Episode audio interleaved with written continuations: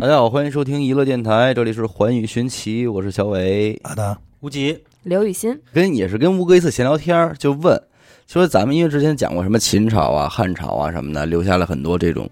东西之后，就想过，你说咱们今天说谁出国留过学，这都是平常事儿了。嗯，那在过去，我们有没有过就是这种海外的探索呀，或甚至说是移民，就是中国人在国外有没有干过什么事儿？因为那会儿其实你想啊，对国家来说，海外探索其实跟跟宇宙探索是一嗯一样的。样的，说对探说的探这海是底是一回啊事儿，你说这多过得去啊？德国过去，那就得就是大概古炎代黄那会儿，就是古 代，对吧？它不对能是现代的事因儿，为那会儿他都没有没有从天俯视，他不了解这些地形啊。对呀、最近大家可能也看新闻，都会在看咱们中国的这个分子人类学有了最新的突破。嗯，他会把这些人的基因呐、什么东西进行比较。最新的消息是，日本人的嗯基因和中国北方汉族的基因是非常接近，嗯它的接近程度甚至超过了中国北方汉人和南方汉人之间的基因。嗯，哦，其实，在古代的时候，这个人口流动，咱没有说一个民族自始至终都在一个地方。你看啊，刘雨欣，你分析，嗯，以中国现在这个地地图，嗯，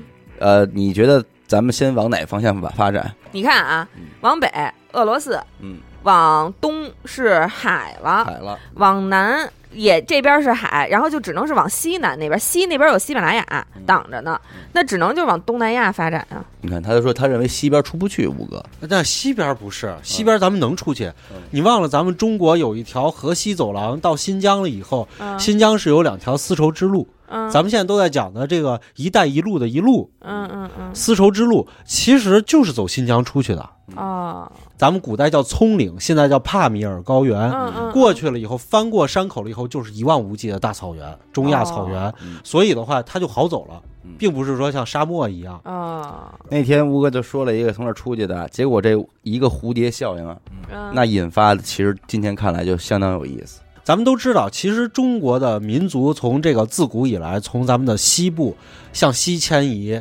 进入这个中亚草原，甚至说去到了欧洲的嗯，不少，对吧？？嗯咱们都知道，上帝之鞭有三次嘛对，都是从咱们这边过去的。抽了他们三鞭子对了，，但是呢话，咱们就是说，咱们就是只讲最近的，嗯最近的，因为最近的话，跟我们之间的关系还是非常深。嗯咱们都知道啊，原来在原来的苏联啊嗯，有一个这么一个民族叫做东干族。东干族，嗯，对，近二十年以来，开始慢慢的就见诸报道了，这个民族嗯也会非常多嗯，而且那边俄罗斯也就有研究这个的嗯专门的学科。嗯为什么他要研究呢？是因为啊，其实这个东干人啊，是整个中亚地区生育率最高的。嗯嗯当年的话，打完二第二次世界大战了以后，俄罗斯要奖励英雄的母亲，就是你要生的孩子多，我就给你当英雄的母亲。哦啊结果东干人就一下就出名了，啊，生的特生育率特别的高哦，那而且平去养均是他们这个一家儿十多个，平均不知道，但是他好像据据记载，我看到的报道最多一个英雄的母亲生了十七个。哎呦，老大和老小最少差十七岁吧？嗯，至少对吧？最那就少得有小二十年的时间，除了生孩子和怀孕就没干别的。，嗯哎，，对，咱们都知道这个世界上生育率最高的民族是哪个民族啊？就是汉族吧，嗯哎，汉族啊对，就是咱们汉族。咱们啊，对，所以这个东干人啊，其实就是汉族人。啊，对，在其俄罗斯，嗯呃，对，现在不是俄罗斯了，嗯现在是刚哈萨克斯坦和吉尔吉斯斯坦。刚才吴哥说的是苏联，哦哦哦，那东干人是怎么过去的呢？嗯其实啊，就这个就要就要讲到原来的是这个清朝了。嗯嗯，清朝时期吧，就是在同治年间，嗯一八六二年的时候，嗯爆发了这个陕西这边的一个回民起义，回乱，就是白白眼虎回民起义。嗯当时他反抗的是当时当地的清政府，嗯因为清政府在嗯一八六二年其实已经第二次鸦片战争打完了，嗯那会儿的话，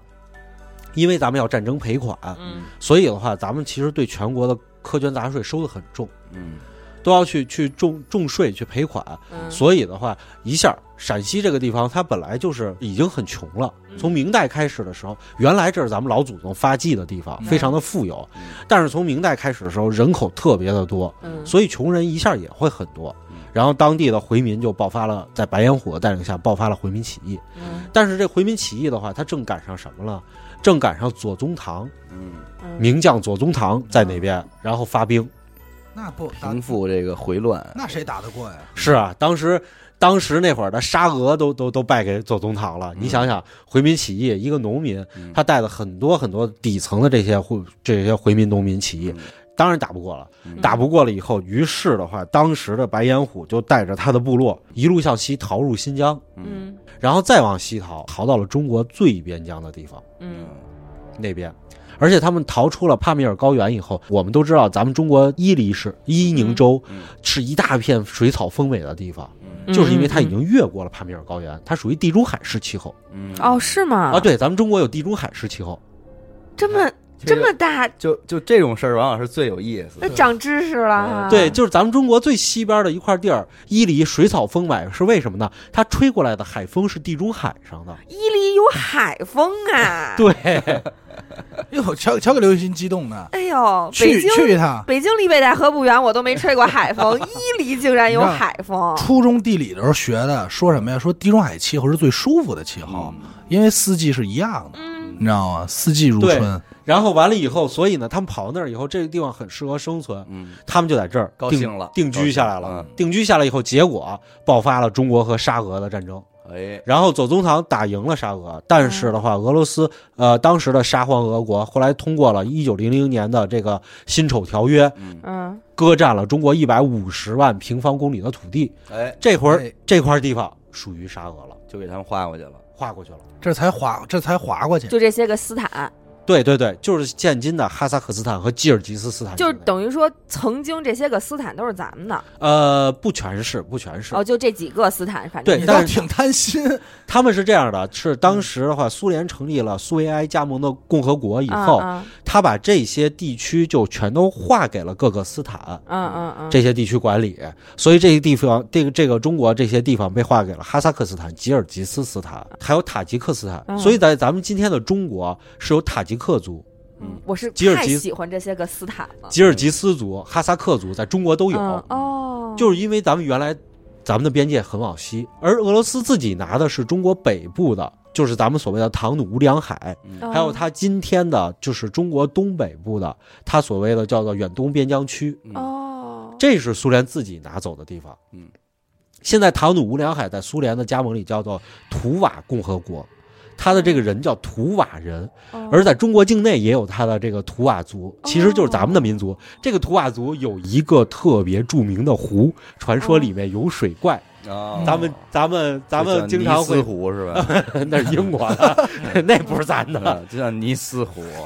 对，咱们那个湖叫喀纳斯湖。哎，我好像也听过，看对搜狐水怪这挺有名也的，挺有名的，然后非而且非常的美丽。这个湖，他当地住的就是图瓦人，就是现今还生活在咱们国内的图瓦人，哦，就是这么一回事儿。然后，所以呢，这东干人跑到那儿去了，他们去的人全是底层的人民，嗯没带知识分子，嗯，因为上层当时的知识分子他们生活还是比较优人越家不的，至于叛乱，后所以他们只会说话，不会写字。嗯后来，结果在苏联政府的帮助下，他们这边就开始研究用西苏联的西里尔字母来拼写他们的文字，创造了一种叫东干文的文字。拼写这些陕西话就是一是种吧？拼音文 字，堆堆着你。对着呢嗯，啊黑苦略就那就拼这些陕西话，对，而 且他们这个玉玉陕娃，对，陕， 他们陕西话里头 啊嗯，他们还非常的古典。嗯在现在的东干文里头，有一些有一些词汇特别的有意思，摘出来的就是给大家看，他们管这个钱叫盘缠，呀， 盘缠，你瞅瞅，对他们管这个政府啊，嗯政府机关叫衙门。你看，这都熟啊， 这刘雨欣特高兴啊，也就是说，你其实过去跟他们说，他们说你能听明白，啊，我是对太喜欢这些陕西话了然后完了以后，对他们管这个这个领导啊，他们叫领导，叫大人。呀，哎，我以为叫但我 领估计他们啊，不叫大人，叫大荣，大人，应该是拼出来是大荣，大大荣，荣，念快点儿，来了大荣，哇， 演了赵大荣，我我去衙门见大荣， 然后完了以后，对他们管这个就是咱们的所谓的城管啊，这啊些东西都不叫城管，他们叫衙役。嗯，哎呀呃对，你看特别的古典，上学的地方叫学堂，呀，然后让你去干什么事儿叫使唤。哎呀那，这就不到就是就到今天为止也是这样的，是吧对，到今天为止都是哎呦你出去做买卖，人家就问你是做什么营生的，嗯哎呀这特个别你的嗯说古刚典才吴哥这什么营生的，这就已经是 陕西叫话什么营生？你也抽颗烟吧？你抽颗烟什么营 生？不，人不叫抽颗烟，叫吃颗烟抽颗烟吧。啊！你要吃颗烟，对，然后他们就说的是非常的古典。然后到今天为止，你要是一个陕西人，你去了以后你是西安人，你去了到那个地方就跟没有出国一样。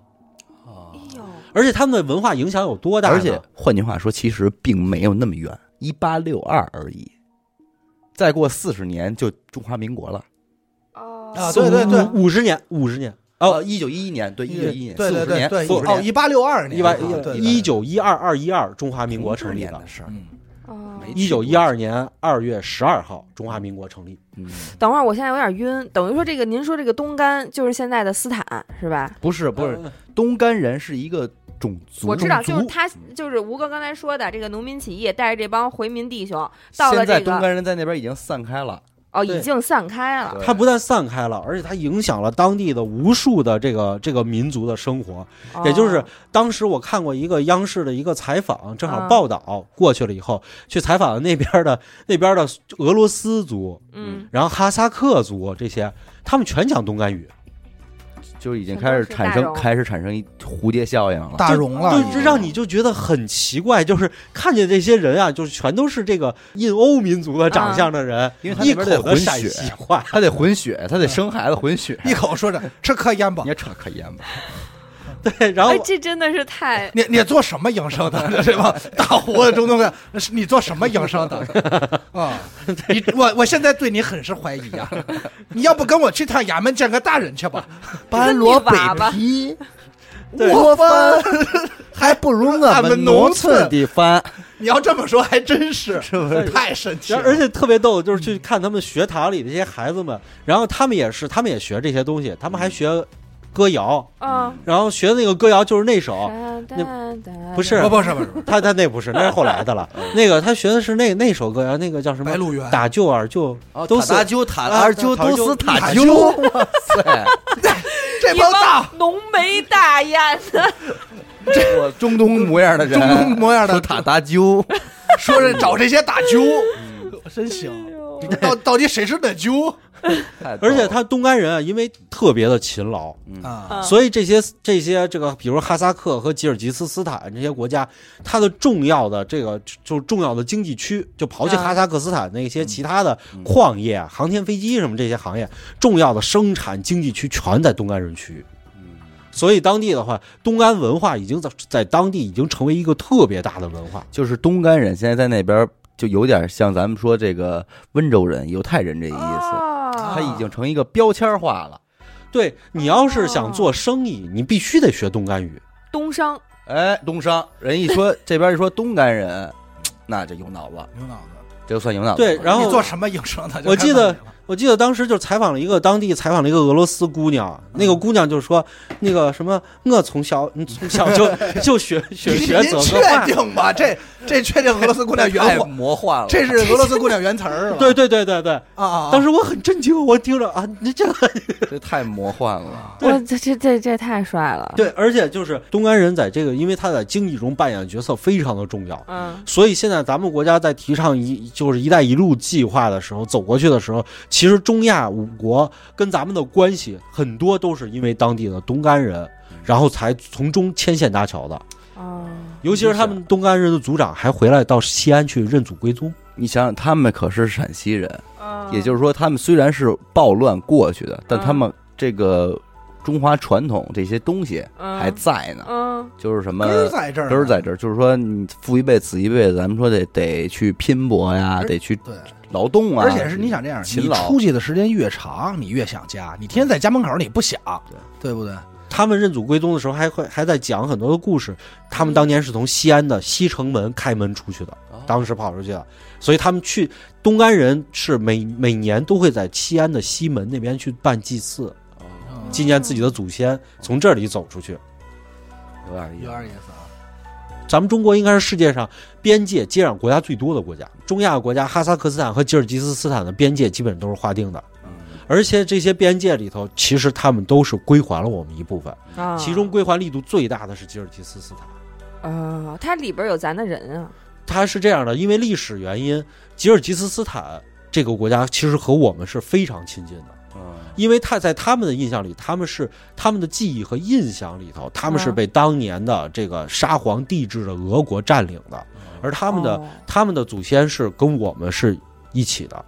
所以他们归还的力度非常的大。就是所以说，就如果可以的话，他们都想回归。呃，这个不不是不能这么说，应该这不个太不能不这一么样说不一，样。这个不能这么说，是因为别人毕竟是有自己的一个民族，嗯咱们在今天也说啊，咱们有很多公号现在都在批判说哪儿哪儿想回归，然后哪儿哪儿什么的，其实他们都是哗众取宠，嗯因为每一个国家其实到今天为止都形成了自己的文化。嗯，嗯然后当时昨天我在直播的时候，我其实也告诉大家了，咱们华人文化输出了以后，其实是和当地的土著的文化形成了一种新的文化，哦，啊这种文化是交融的文化嗯，它就好像咱们古代的文化输出到日本一样，它形成的是一种今因为天的这个事儿，日本文你化就是说太久远了吧？这仗咱就没法翻没了。法算。嗯那要照你说，咱全世界人民都应该属于非洲都是一支人儿，非洲人那咱们都回归非洲都去，回归非洲，咱得把所有政府全交给非洲政府对，这也不合适这啊，样不合适对吧？是啊，对哎。所以的话，到今天今天为止的话，咱们跟他们之间关系非常好。包括但你我们得的看商，吉尔吉斯斯坦这还归还土地这觉悟是怎么干的。对啊呀、为啥呢？吉尔吉斯斯坦还给了咱们一大片土地，这大片土地到底有多大呢？我嗯跟就这么跟你说啊，你去把吉尔吉斯斯坦的这个地图拿出来，嗯，基本上是四分之一到三分之一之间的这个这么大土地，它全都要还。但是咱们国家为了这个，就是为了这个地图的划归嗯方便或者怎么样，咱们只取了一半，另外一半还是你吉尔吉斯斯坦的。我就是人家重倍新儿主定动界说都给你们，呀，这个我确实想不到，说在这个国土方面，两个政府之间嗯还能这么客气。客气客气，客气。有机会的话，其实大家大家应该有，就是我们旅游都要说去欧洲、去哪儿嗯什么的。其实大家去中亚旅游一下，啊不你敢嗯就会感到不不敢去同的。真是不 敢去，这就就是因打死为不敢去，就是稍稍稍稍稍稍有点害怕。有点害 怕，也不会个陕西话什么的，你说挺好的，要是你这样，你就可以去啊到了，那边也不好沟通。你也算是会门外 语。。嗯，你带扎达去，你啊会说外语，阿达把胡子蓄起来，长得像。假装是回民，咱也别骂吧 别胡说八道啊！然后完了以后呢，其实中亚这些国家有一些国家跟中国的关系是非常非常好的，嗯比如我们的上海经济合作组织、上上合组织，还有中亚反恐，其实都是跟这些国家进国家进行合作的。嗯，对，所以他们其实跟我们的关系是非常亲近的。但是但是你听一下，它中间还有一个，首先它得是先反恐， 你知道吧？所以还是不敢去。啊他这个这个其实就是我不知道大别的你们是什么感觉嗯啊？就是我感觉，就是整个这片，就整个地球上吧，这嗯个世界，那可能美国咱们老听也老代购买东西，嗯嗯挺熟的感觉，嗯还老看美剧啊什么的，嗯甭管咱去没去过，反正感觉美国不陌生。嗯你要说再奔就奔东跨了洋，不就是那边吗？嗯，再奔南一点呢，什么就是拉美那边也老听，嗯然后你再往咱们这边正南走呢，东南亚咱老去，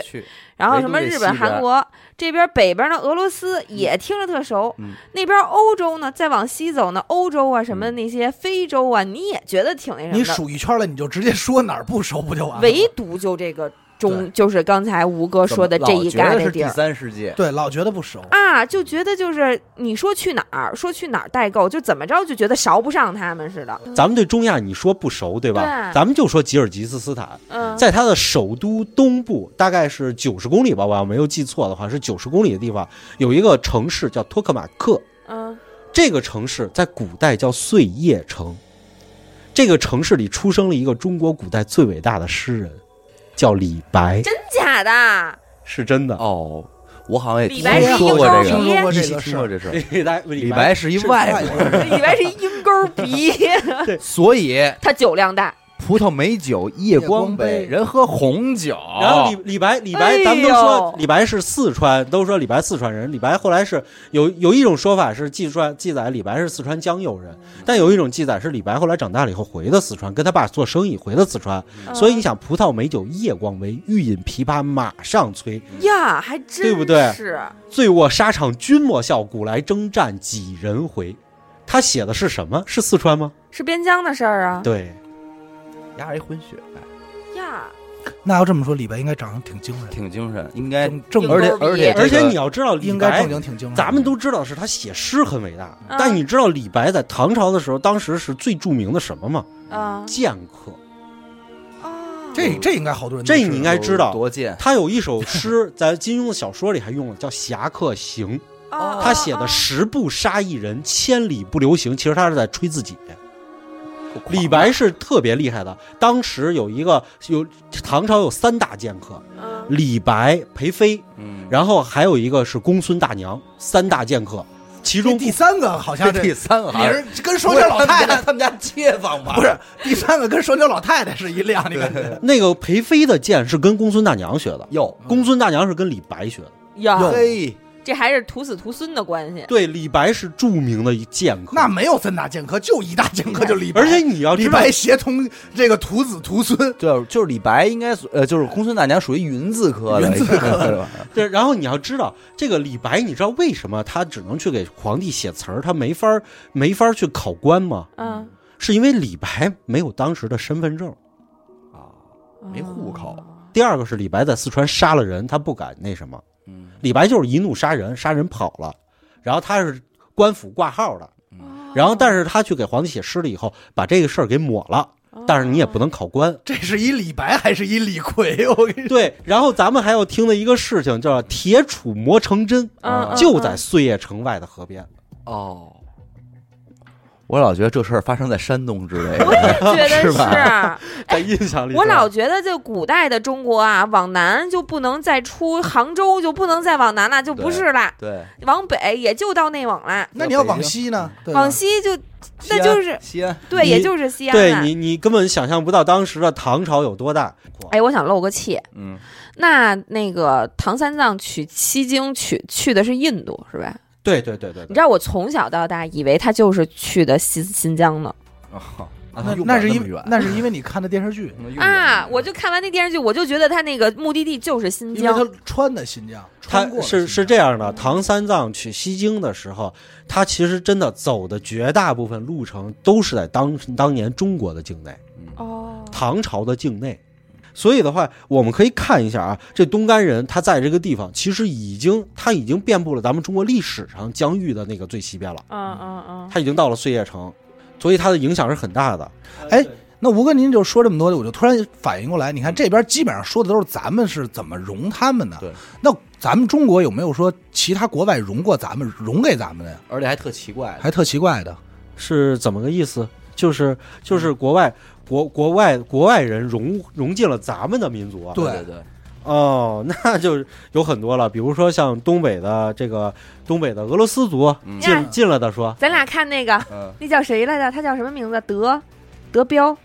谁范德彪啊啊？谁谁不是，什么他妈什就么是呀有抖音上有一个俄罗斯大叔，那哥们儿已经多少年了，啊他就指着这事儿，指着这纪录片火着。对，然后完了以后就是这比较著名的，就是比如说俄罗斯的东北人，很多人都有嗯俄罗斯血统，嗯嗯，然后东北姑娘长得漂亮嘛，嗯对对，就因为是俄罗斯族融的嗯。然后再往远一点说的话，就是元朝和宋朝的时候的很多阿拉伯人融合了咱们的血统，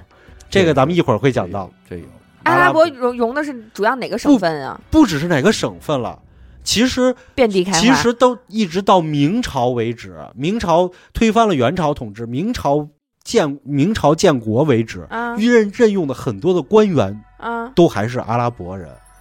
就是明朝人看见满大街看见这些个高鼻梁的人不奇怪。不习惯，深眼窝、高鼻梁，在不习惯宋朝的时候，体毛重的都。正常。对你别瞧不起我们明朝，明朝人见过吃过见过，对，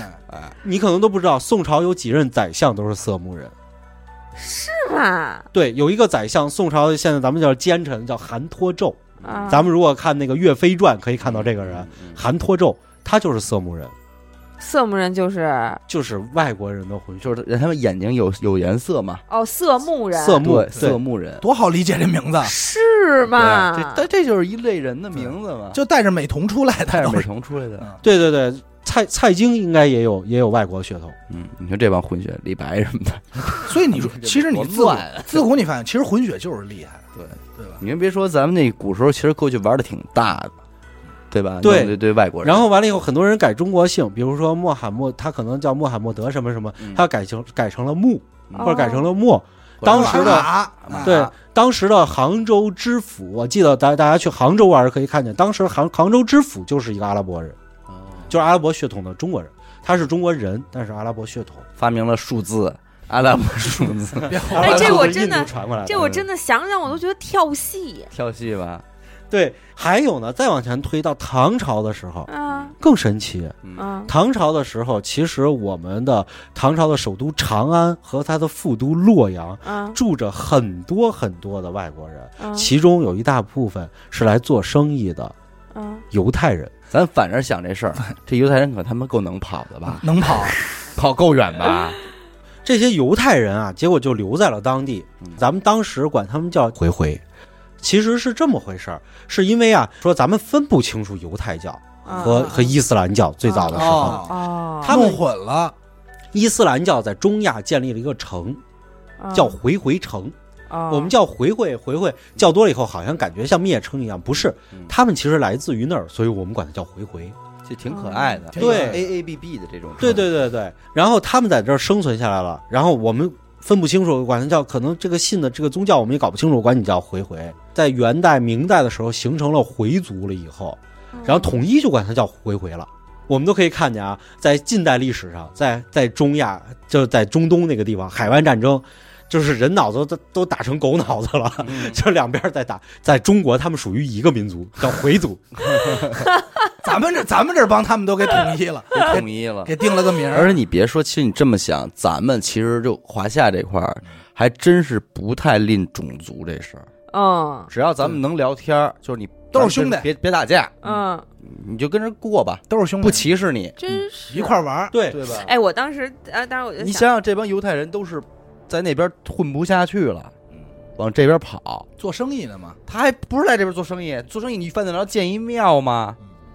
建一就做城生意吗，做生意界在在生活了嘛，对，移民了，当时我们的大唐的时候，其实有很多的人，咱们看那个有前段时间有一个特别著名的这个电视剧网剧叫《长安十二时辰》，嗯你可以在看里面看见长安城里头什么人都有，嗯，黑人，然后信基督教的教徒，然后完了以后你犹太人，嗯，有他黑们人都，会在里头。嗯我的妈呀！我刚才就想说这事儿，嗯，竟然那会儿就已经有黑人了，对，当时的黑人我们就称之为昆仑奴。昆仑奴，也是奴。对，就是说别人卖奴隶卖过来到到咱们这边，然后但是他那个数量聚集多了以后，昆仑奴数量聚集多了以后，有的人也会因为什么政变啊，一些什么脱离了奴籍，嗯嗯，然后于是他们就会成为一个就是一个单独的一个人群。你想想，刚开始那会儿的人，那皇上看见这昆仑奴多好玩儿，多喜欢啊！多好玩儿，是是是是是，那是大唐盛唐，那个什么概念？ 当时的长安城那真是国际化都市最先进的地方，你在里头可以看见全世界各地的商品以及人。真的，你说我刚才想说这事儿，咱们现在作为一个二十一世纪的嗯，中国强国，嗯首都北京国际化大都市，可能你要是哎去超市去 Seven Eleven 旁边有一个阿拉伯大胡子，你可能还瞅一眼呢。嗯那会儿人就已经唐朝就已经满地跑了，人对家啊小贩儿都不加不拿眼睛夹了。没，错儿啊，然后咱们可以知道，咱们前两年看了一个新闻，说一个洛阳的一个孩子，嗯然后暑期打工去以色列嗯，参军去了。啊对，因为以色列这个这个国家是你必须得有犹太血统，嗯我才承认你，你可以。因为你知道，我那会儿听过一个信息，就是说什么呀？ 就是因为最早这不是犹太，就是就是全世界嗯就是好多地方都杀犹太人嘛。嗯嗯然后后来就是联合国就说要给犹太人找个家，嗯就安在哪儿了呀？就是最后划了一块地儿，就是今天的以色列嘛。嗯，然后以色列刚建国没什么人，他就想召回点这个人，然后召的是哪儿呢？好多有 好多就是河南人， 对，就是你只要有河南你看 刘雨欣都惊了，你知道河南人好多都是有有犹太人血统的，要不为什么说河南人聪明？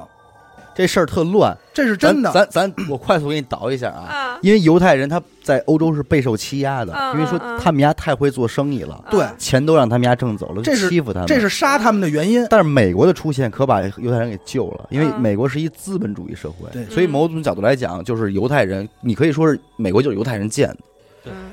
而且美国后来就参加二战，最后赢了之后，那犹太人在美国当地运作，说我们现在犹太人，我们混这么多年上千年，我们连个国家都没有，嗯说我们得要一国家。嗯，然后于是如联合国说，那你你们找块地儿吧，嗯真考虑在中国来着。对，本来要在东北那边给划一地儿，让这帮犹太人建一国家，嗯，同意了，咱那边也同意了。这都什么事儿啊？你看，人家，我跟你说，为什么？我跟你犹太人对中国人有感情，对，因为第二次世界大战的时候，世界上其实别的国家都不敢接受犹太人，嗯嗯，因为因为当时德就是法西斯轴心国非常的强大，嗯然后逮谁打谁，然后别人国家都打不过，世界上只有两个国家接受犹太人，嗯一个是中国，一个是美国。就是明白了吧不吝，我们救你，你来我们就让你进。嗯，嗯而且他而且咱历史上没杀过犹太人，，对，而且他为什么选在中国？因为他这个就是亚洲、中亚是人家发迹的地儿，嗯，人家老家在这边儿，所以最后但中国后来不是就是人，咱们也同意了嘛，但是最后还是挑的就是中东那边，就是以色列嘛，人人还今真没拿你当外人。天的对，但是建完这国家之后呢，他就说，这国是有了，嗯，不能没人啊，对那就得只要你在地球上嗯，你有我们犹太人的血统，对嗯你就是犹太人，你就能来，嗯我就让你移民。嗯完我就招了好多 河南人过去，对，，到到今天为止，你可以看以色列，特牛逼 你可以看以色列是怎么做的，嗯就是比如说美国是禁止我们参加这个航天啊什么这些这些东西，禁止军售，禁止什么东西，但是在这些条约之外，以色列能够帮助中国给的全都给了。什么滴灌技术啊，什么的这种这种沙漠种植技术什么的，以色列全都支援中国，跟中要不国然关系是嗯很好。你你一说这个河南，为什么我这么震惊？就是因为这块地儿挑的。你要是说河北，我可能都觉得啊，这嗯是吗？所以我没跟你说吗？为什么说河南人聪明是有原因的？人家都说世界上最聪明的是亚洲人，亚洲最聪明的是犹太人。那其实比犹太人还聪明的说是河南河南人人，因为人混血嘛，又 混血了，你知道吧？人是汉游混血儿啊，河对南人。他相当聪明，会做生意啊，有脑子呀。所以你有一天到以色列，你听大街上说你弄啥来啊？对，哎，不奇怪，饭馆里不奇吃碗烩面，哎，哎，这都是咱们一块儿 胡辣汤什么的，这都在论的。在那儿了。前段时间我们都知道，前些年的时候有一个诺贝尔生理学及医学医学奖把它收回了，嗯，是为什么呢？是因为这个这个获奖的这位这位这位科学家，他提了一个，就是说人种之间其实是不一样的，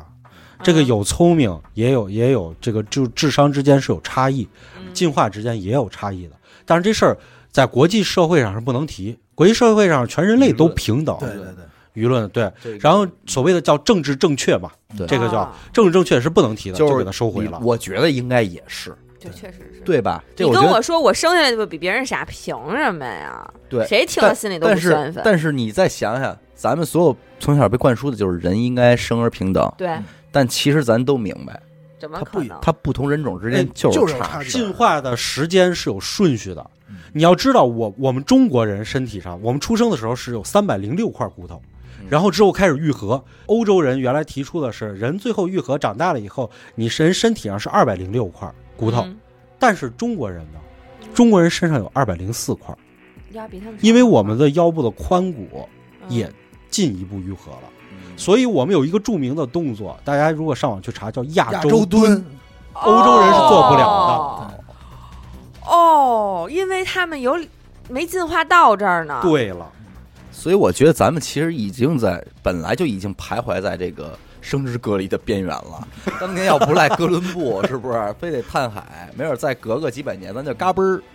嗯，就不定变成什么样。 对，，咱们节目之前提到过塔塔斯马尼这亚样人，胡哥您给已经说说算了按那哥们儿的这理论里边儿，咱不说哪个民种族的最差啊，我们想听听谁最牛逼。东亚，东亚，对，听见了吧？听见了吗？东亚是东亚五国就咱们这边咱，们呀，有咱们呀哦东亚五国嘛。的话，就是这个问题咱们不能提，嗯但是我我在这里也给大家讲一下，就是为什么大家最最近看见八卦听，看见这个亚洲蹲了以后，为什么欧洲人蹲不下去？嗯，啊哦，明白了吧？嗯是因为他没有他没有进化到这个能做这个动作的一步。多读点书就是好。所以说到这儿的话，我就看见了一张很奇怪的图片。昨天在直播的时候，嗯我看见了什么呀？中国人在一战的时候，中国出了华工，嗯，所以我们是一战的战胜国。嗯到嗯 到哦哦，还真是啊！你这么算还真是，我们这就事儿是巨我巨出逗过力，出过力，对，然后我们出了几十万华工，在当时的法国去帮参加他 挖一战。铁路去，哎，当时是这样的，就是哦说挖战壕，被挖战壕被这个炸弹炸了的法国的这个村庄被炸了以后，要要把它推了以后重建嘛嗯。然后法国当地的劳工去拆的话，把这个村庄只要拆完了以后，说得有一个礼拜。嗯，但是华工上去以后一天全拆光，就干这勤就劳勇敢的就就中国人啊，不是那会儿。我跟你说，为什么说派中国挖战壕？你说去派中国兵去挖战壕，咱就老觉得是说瞧不起咱们，嗯不是，那会儿叭一挖出来战壕，说中国人你们挖这真好，跟别人不一样，你这是门手艺，就说中国人挖出这战壕四方的，哎呦站里边儿真合适舒服。是吧？啊。对啊所以咱们说咱参战，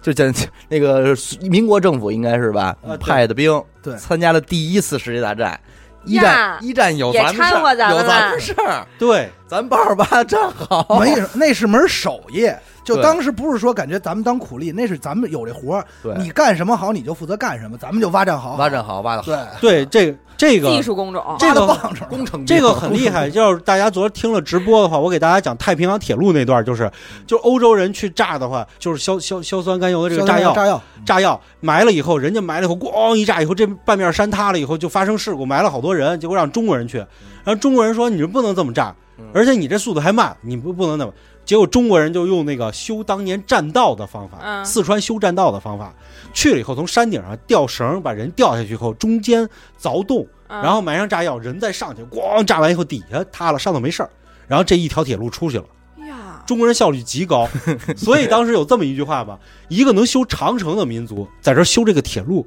还是什么难事儿？是克罗克所以说的，你说这东西就是什么呀？咱们属于技术移民，对咱们属于技术移民高技术移民。啊而且我跟你说，这些技术啊，你到嗯今天为止，咱们去了，咱们也很快就能学会。为什么？这是在骨子里的。你想想，汉朝、秦朝嗯，激将狂魔基，建狂魔在咱骨子里的。当这都是当年是这样的，刚开始美国太平洋铁路的一个大股东，西部铁路大股东斯坦福，嗯，就是斯坦福大学那个斯坦福，嗯嗯他看不起华工，完全不用，因为他的这个身体非常薄弱。后来克罗克就说了那句话：“能修长城就能修这铁路。”最后，咱们西部铁路还要贯穿这个整个的这个落基山脉，嗯，而东部铁路是一个大平原，咱们比他们早修到了终点，在这儿等着他们。最后，这个铁路最后一一道铁轨放下去后，要钉上这个道钉，然后完成这条铁路，就代表着人类工程史上一大奇一个迹。仪式感，东仪式东西的太平洋铁路修通了，嗯嗯最后这颗金色的道钉，斯坦福啊，反反华工的斯坦福嗯交给了他手下一个中国劳工的工头，让他钉下去的，哦，这是荣誉。这荣誉给咱们了，所以说这句美国话是这么来的，就是当这边都等着他了，东部才来的时候，一个河南工人说：“你咋才来呢？龟孙儿， 是吧？应该是应郭该刚是这话是这么个典故，应该是这你么咋来才来呢？你个龟孙儿，对，而且中国当时在在在在这个修铁路的时候创造了奇迹，中国工人那在世界上来说，这是最棒的工人，嗯能够用到中国工人是最棒的。技术移民嘛而。且我发现一张图，当年的中国很多人留在了法国，嗯他和一个犹太家庭结婚了，中国人理论上来说是不可能的。犹太应该是不接受融合婚姻对的，咱们今天为止，咱们都知道犹太是不接受融合婚姻的。那么今天讲到这儿，我反应过来一点，嗯为什么？可能就是因为你有犹太太犹太血河统，南人，他是一河南 人。他有资格跟犹太人结婚。”我你今天你真的想去吧，我三观已经崩啊了， 你我你觉得真的，你品你细品这事儿，你琢磨肯定是。对俩人一聊说，你有我也有这礼仪，你有我也有这传统，啊，那咱俩是一样的呀对。那怎么长得不一样啊？那就那可能祖上什么时候有点一问题倒一倒，啊，你知道吧？哎，我觉得这个历史书应该重新再写一写。这就是蝴蝶效应，是蝴蝶效应。咱们把话头都聊回来啊，嗯刚才都聊得很传奇了嗯。咱们现在聊完了西边儿，咱们把话题接回来，咱们聊聊南边儿。南边，就是刘雨欣刚才说的，这个走两条路怎么走，嗯往南边儿到南阳这个地方。因为南洋确实是咱们听的最多的对，嗯对吧？南阳其实跟中国的联系很早，嗯很早很早。这个南洋啊，最主要的对中国贡献最大的其实是菲律宾，嗯，啊，住的人基本住在哪儿呢？是住在马尼拉，首都首都马尼拉。这个地方的开发最早只是个小渔村，嗯，后来慢慢有了华人以后，它才变成了一个城市，嗯，做生意也很繁华。嗯而且当年西班牙的商船就是在跑的叫马尼拉航线，嗯嗯嗯来到这边和这边的华人做完生意以后，华人把这些物资再输送给中国，嗯在中间倒手，所以来这儿聚集的华人就越来越多承。担了当时香港的作用。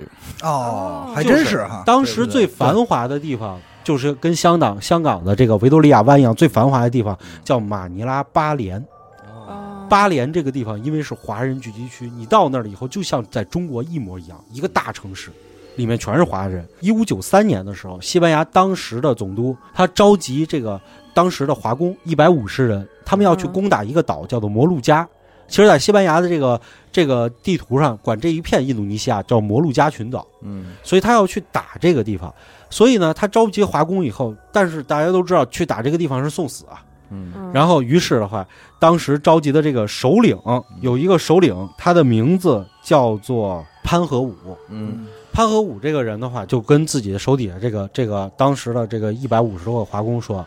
咱们去一块儿应招去打这个摩鹿加也是死，嗯然后呢，咱们呢逃回去也是死，嗯同样是死，咱们干脆就反了吧。”嗯，这这句话咱们应该很耳熟啊。对，当年陈胜好像说的就是这话嘛。胜吴广的对对对，同死，死国死国可乎，嗯就是这么回事儿。结果潘和武就反了，嗯反了，带着这一百五十个华工冲进了西班牙总督府，把西班牙总督给杀了。嗯， 然后完了以后，而且呢，就一百五十个就给这事儿办了。办了，然后完了以后不呢，需要什么人啊，我听这意思。当时西班牙的这些士兵，他们打败了士兵以后，把他们逼在一个船的角落里了。你们要要么跳海去死，要么被我们一刀砍死。嗯结果纷纷跳海自杀了嗯。这中国人这是什么能力？来个海盗把我给干了，捅死我一总督；嗯 来个来个华工也把我总督也给干了。嗯然后于是他们就战战兢兢的生活。嗯嗯这时候突然出现了一个人，这个人叫什么呢？叫张仪，嗯是当地马尼拉当地的一个木匠。嗯然后呢，他突然跑回国，给万历皇帝上了一封书，嗯说啊，马尼拉这个地方边上啊有金山，嗯这个金山的金子啊非常非常的多。嗯您派人过来勘察完了以后，咱们把这个金矿开了。嗯这个万历皇帝觉得挺好，嗯就派这个当时的福建的一个澄江县的一个县县令嗯嗯说：“你去看看是不是有有金山。嗯”这县令就带着人跟着张仪过去了，到了马尼拉，嗯见到了当地的西班牙总督。嗯然后西班牙总督就说：“说你们干嘛来了？”嗯然后说：“我们来看看这儿是不是有金山。”他说有。那总督说哼：“那你们去看吧。第一点，我我们不知道这儿有没有金山；嗯第二点就是这是我们国家地儿，你来我们这儿采金山干嘛？”嗯然后完了以后，那个县令说：“我们就我们就是看看这个地儿无主之地，谁采都可以。嗯”特别傲慢，就去了。嗯去了以后呢，结果呢，带到地儿了以后呢，这个这个看了看以后说这个，然后这个县令就说没有金子，嗯就搓了一盆当地的土，带着这人就回去了，嗯，报告万历皇帝，这人欺君之罪，没金子嗯。万历皇帝在海就把他拉到海面上，砰一刀斩了，就是枭首示众，嗯告诉所有这个南洋民南洋人民别别别来骗我。嗯嗯，然后这事儿过了以后，西班牙政府急了。嗯他认为啊，中国人来看这一眼，可能不是来看金子了，又要干我们，这是来勘察了以后，中国政府要派兵，嗯而且西班牙当时是打不过中国的，嗯嗯那干脆咱们杀吧。嗯有图了，当时屠杀马马尼拉八连的华人，一晚之间屠杀了两万五千人，哎然后华人当时就起义了，直接冲进城去把西班牙总督又给杀了。就是我感觉这是一个周而复始的事儿，对。就是你杀我，我杀你，你你杀杀我我，我再杀你。这个之前我看那个什么，好像是小学堂吧，说过也是讲过这段历史，就是特特逗，怎就么咱们了华人在那边就是，就是咱们其实登陆马尼拉这些岛啊，嗯比这个西班牙什么要早太多太多年了，嗯，但是从来也没想过要在那儿建一政府，我们就想踏踏实实的对过日啊子，啊而且还特别希望他们能有一政府，就好给你们交点税，希望管理他们管理我们。直到西班牙人来了之后，中国人特高 兴，说终于能有政府了。能能管管我们，啊嗯我们好，我们有地儿交税了，完了特老实给人上税去了。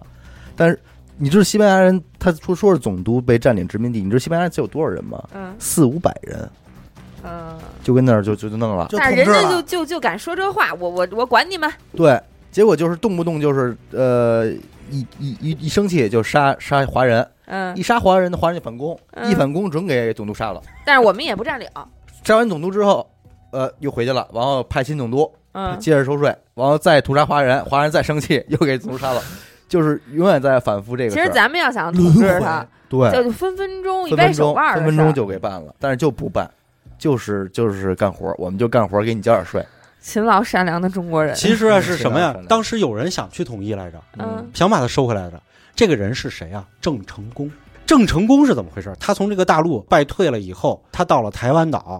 台湾岛以后，他收到了一封信，是马尼拉华人给他寄的信，嗯说他们在当地的话，西班牙税收太重了，嗯嗯因为当时的话，就时间往后再走，当地的中国人也增多了很多。嗯当时已经是很庞大的一股势力，而且当时的西班牙是怎么回事？日薄西山了。嗯当时马上我们知道大英帝国要崛起，嗯而且它它的崛起就是干掉了西班牙的无敌舰队。嗯嗯，对，所以正好在这么一个历史节点，西班牙人税很重，所以的话，当时马尼拉的华侨给郑成郑成功写了封信，说你来收复这地儿。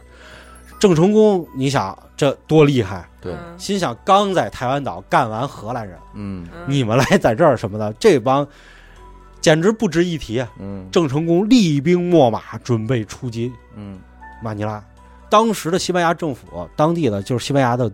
他的应该是公司吧，嗯应该是东印度公司，嗯当时已经决定撤退了。嗯就吓哭了。打不过，实在打不过对，太厉害了。嗯当时中国那火气，嗯嗯那简直见都没见过，各种高科技。嗯，然后完了以后，实在打不过就要撤退了。嗯结果，郑成功在出兵前两个月去世了。呀，郑成功的儿子郑经他不愿意打，这时候他的手下冯锡范劝他不要去了。一见无血冯稀饭， 对，这咱们看《鹿鼎记》都熟这人，啊一见无血冯锡范嗯劝这个郑经不要去打，然后郑经就没发兵，造成的结果是消息泄露了。西班牙人一看郑成功不来，嗯腰杆儿又硬了，屠杀，又杀。又是一次大屠杀。其实你说这事儿真的挺没道理。你说他们都是什么东西呀？人家人家起敌强，关键你收得着我们税吗？你这您他妈划一船过来五百人往这岛上一站，就收中国人税，不像话呀！不像真话是人有多大胆，地有多大地产。。确实是，你说其实就是中午，就是东边这点地儿，咱那会儿要说要想要啊，嗯，可能今天就没有什么东南亚了，都是中国。都是中国。你要现在这么算，可不就没有了吗？而且所谓的这个南海问题，不都也就嗯解决了吗？这就真是鞭长对莫嘛及，太大了，那对管不过来。哎那咱不是不是管不过来，就不想要。对，在乾隆时期的时候，菲律宾菲律宾为了抵抗美国的当时美国的入侵，嗯菲律宾为了抵抗美国入侵，曾经上表把他们全国的领土、人口什么所有东西上表，要求入，就是入入主中国，哎呀就是说他要求是是把自己的土地归中国管辖，但是乾隆帝没要。为什么不要啊？真是，这非非常的可惜，为什么呢？其实我们当年如果要是要了，以当时的国际形势的话来说，我们可能今天也保不住，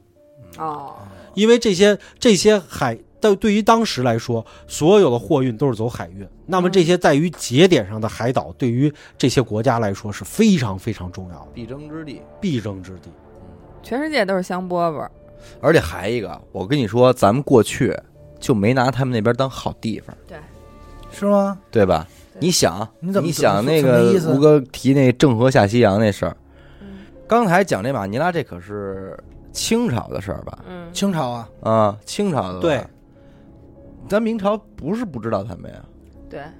咱们知道，而且知道的很清楚，这就要讲到我们一早个就看过早对看过他。是吧？啊这这要这就要讲到我们伟大的郑和下西洋的问题了。嗯，我们都知道，当年郑和的航海图其实是非常非常庞大的航海图。如果要是就是不是当年的兵部尚书一把火给烧掉，那可能我们今天看见的航海图是很震惊的。嗯人类，可能已经当在当年就知道了这个澳大利亚、美洲、嗯，非洲南端好望角都可以看得见，因为郑和的海图是非常厉害的。郑和是不是在哥伦布之前？是的，你瞅瞅，郑和是在哥伦布之前的，那咱们怎么老做这无名英雄啊？有名儿也有名儿，但是目的不一样。对哥伦布他们、西班牙和葡萄牙他们出去是因为穷，嗯，咱们是因为富。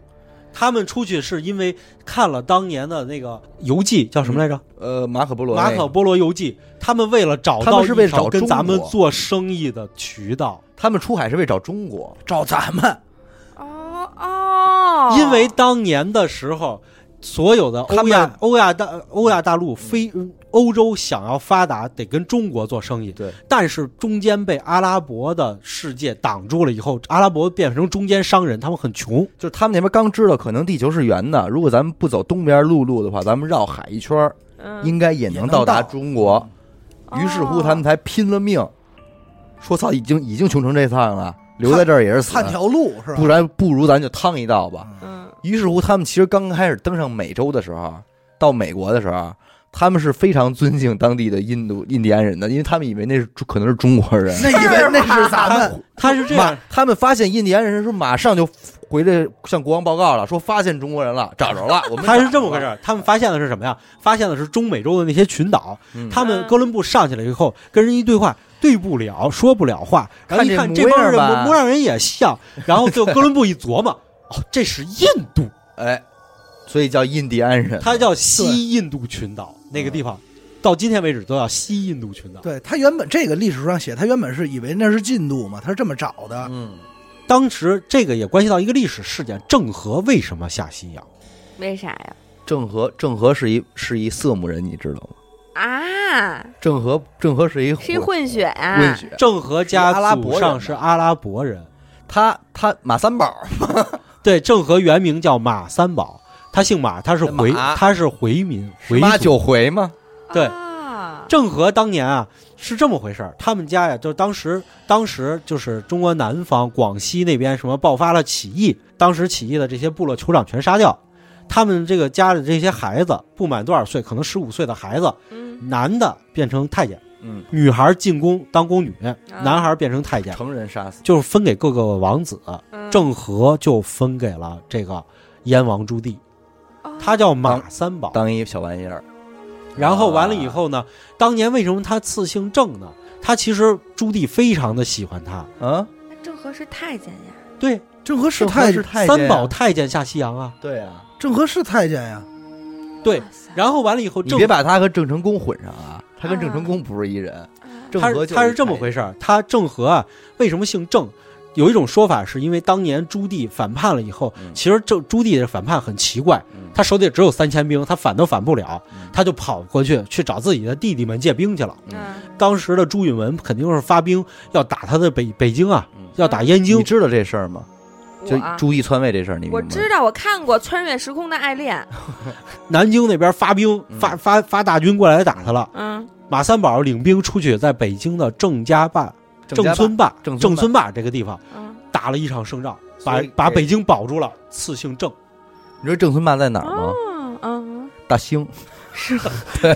对，对所以，所以，所以，其实郑郑和就是郑和马三宝同志是在大兴发到家，打下了这个啊大兴大捷，得了姓号啊。，对，然后得了这个姓郑，这个是这个是什么呀？就是他不是篡位吗？嗯，篡位他就老觉得那个小皇帝还活着，他他一一，天不杀了他，心里不踏实。啊嗯那是三宝知道他这个心思，嗯但是三宝其实有自己的一个心思，嗯，因为他是阿阿拉伯伯人。他他要他要去朝拜他们那个伊斯兰教的圣地麦加，啊，对，他想回家认祖归宗，但是他就跟、于是他乎他就跟这个燕王朱棣说说，我我下海给您逮他去，嗯说他们听说可能往是南边跑了，往哪儿跑了，那这么着，对，朱棣当时啊派了两个人，一明一暗的去探访，嗯，暗的那个人一直也是在找郑和是明面上的，啊他他就下下下南洋了，所以下西洋。嗯其实郑和他明着是去找这个小皇帝，但是呢，其实暗地里他是想去他的家乡去看一看，郑和在最终在第几次的时候，应该是第五次吧，还是第四次，他的时候，他终于来到了圣城麦加。真到然后他到了，到了以后，他就去领着他的这个这个海上的无敌舰队嗯，去朝拜当时的这个穆罕默德的升天地。这个他升天的地方，这个地方是一个房子，这个房子是一个方形的小房子，啊，所有的伊斯兰教徒都要叩拜这个方向。嗯所以这个房子，我我们中国人自此看见了以后，回来记载的叫天方，管这地儿叫天方，天方。然后于是的话，我们去到这个天方以后，祭拜了以后，当时阿拉伯一看，嗯哇，这个东方的强大的帝国都来这个祭拜这个，然后开通海路嗯。郑和于是在沿路放下了很多他舰队里的人，嗯然后成立了一个一个一个的小国。嗯这些国就是海路做生意，你保障你一路来中国的这些企其业实可以理解为驿站，驿站，对吧？然后这些驿站就发发展成了很大的城市，比如像今天的印度尼西亚的三宝庵嗯，这种大城，三宝啊，三宝啊，你要这么说，还真是马三宝啊，马三宝就是马三宝在那儿立的这那个。有那你说三宝可以，三宝可以啊，可三宝在明朝时候压这个足迹可遍布的够广的吧？对，嗯北边到过北京，西边到过阿拉伯，啊，大东南沿海这个真正旅游大客，旅游大客吧此旅，游生都在旅游大路家，此生足矣吧？对这个打通世界了以后，有很多人都旅游啊。你看明代有一个巨著名的旅游大家叫徐霞客，啊，徐霞客游记》不也是这样吗？哦他也是走了很多地方。 嗯，郑和这一路的话，带回了很多的东西，包括西方。当时世界最先进的是阿拉伯，嗯阿拉伯国家，他们的文化、科技，还有一些东西，全都带回来了嗯，促进了明朝的科技文化的发展。他们当时的一本传说的小说，嗯，我叫做《一千零一夜》，哦我们今天呢管它就叫《天方夜谭》。天方，想起那天方了吗？啊嗯哦天方嗯，啊，就是说，是阿拉伯世界的故事集，叫天《方天方夜谭因》。为他从天方那儿拿回来的这本书嘛，而且是晚上讲的故事，晚上晚上大家聊天讲的故事，所以叫天方夜谭嘛。我的妈而而且还哎呀！有一个翻 译成白话是从阿拉伯带回来的睡前故事书，对， 天方夜谭，对带然回后来还本，竟然变成了一位成语，嗯，对后来变成成语了。还有一个就是，昨天好多听众朋友们也在问我这个故事，说为什么就我提了一个阿拉丁是中国人，其实也是因为中国当时，对阿拉丁是中国人，在这个《天方夜谭》故事 里，是因为中国当时很强大，然后阿拉丁是一个中国人，然后完了以后他到本地要娶中国的一个公主，然后就是这么一个故事。阿拉丁是一个中国人，然就后是一街上中国跑的全都是色目人，对，对啊，然后骗阿拉丁的那 个骗阿拉丁那个法师是哪儿啊？嗯是非洲最西边儿到临近大西洋那个摩洛哥的摩洛哥人。我的妈呀！所以实际你可以想着，就是那会儿世界版世世界版图已经打得很开了很，开了，就是和咱们脑海中想的那个时期是完全不一啊样的。我们看现在的欧洲历史，他们都是说这个世界地理大发现啊，什么东西都是源自哥伦布啊什么的。其实我们知道的要比他们早的很多，是是，只只不不过是过咱我们差事儿了，只不过是后来欧洲它科技发达了，他们的历史被我们拿过来借鉴了以后，我们再学是这个样子。但其实我们当时的视野是非常开阔的，但而且我们当时的下南嗯洋也就是因为这个。就是角度不一样，就是你想想啊，咱们出去了。嗯肯定，你想三宝肯定是拿一手绢儿一登录，先捂着鼻子说：“哎呦，这破地儿啊，赶紧给头儿叫来吧！”嗯头儿叫来了，他磕得磕头，他还真是拿一手绢，哎，太监嘛，对太监，哎呦，这这臭啊，这地儿，这边儿不管你听得懂听不懂，嗯宣圣旨宣圣旨啊，啊，怎么怎么怎么着，亲此，嗯然后那边儿你只要磕头跪了嗯，船上就卸东西，哎呀，就给你卸货，说赏你们的，就走了，就走了，不管发现哪儿就走了。真他妈过瘾！这这这就是什么？你咱现在你出去就是这心态，但是西班牙人出来可不是这心态，嗯，他登哪儿他都看着都好。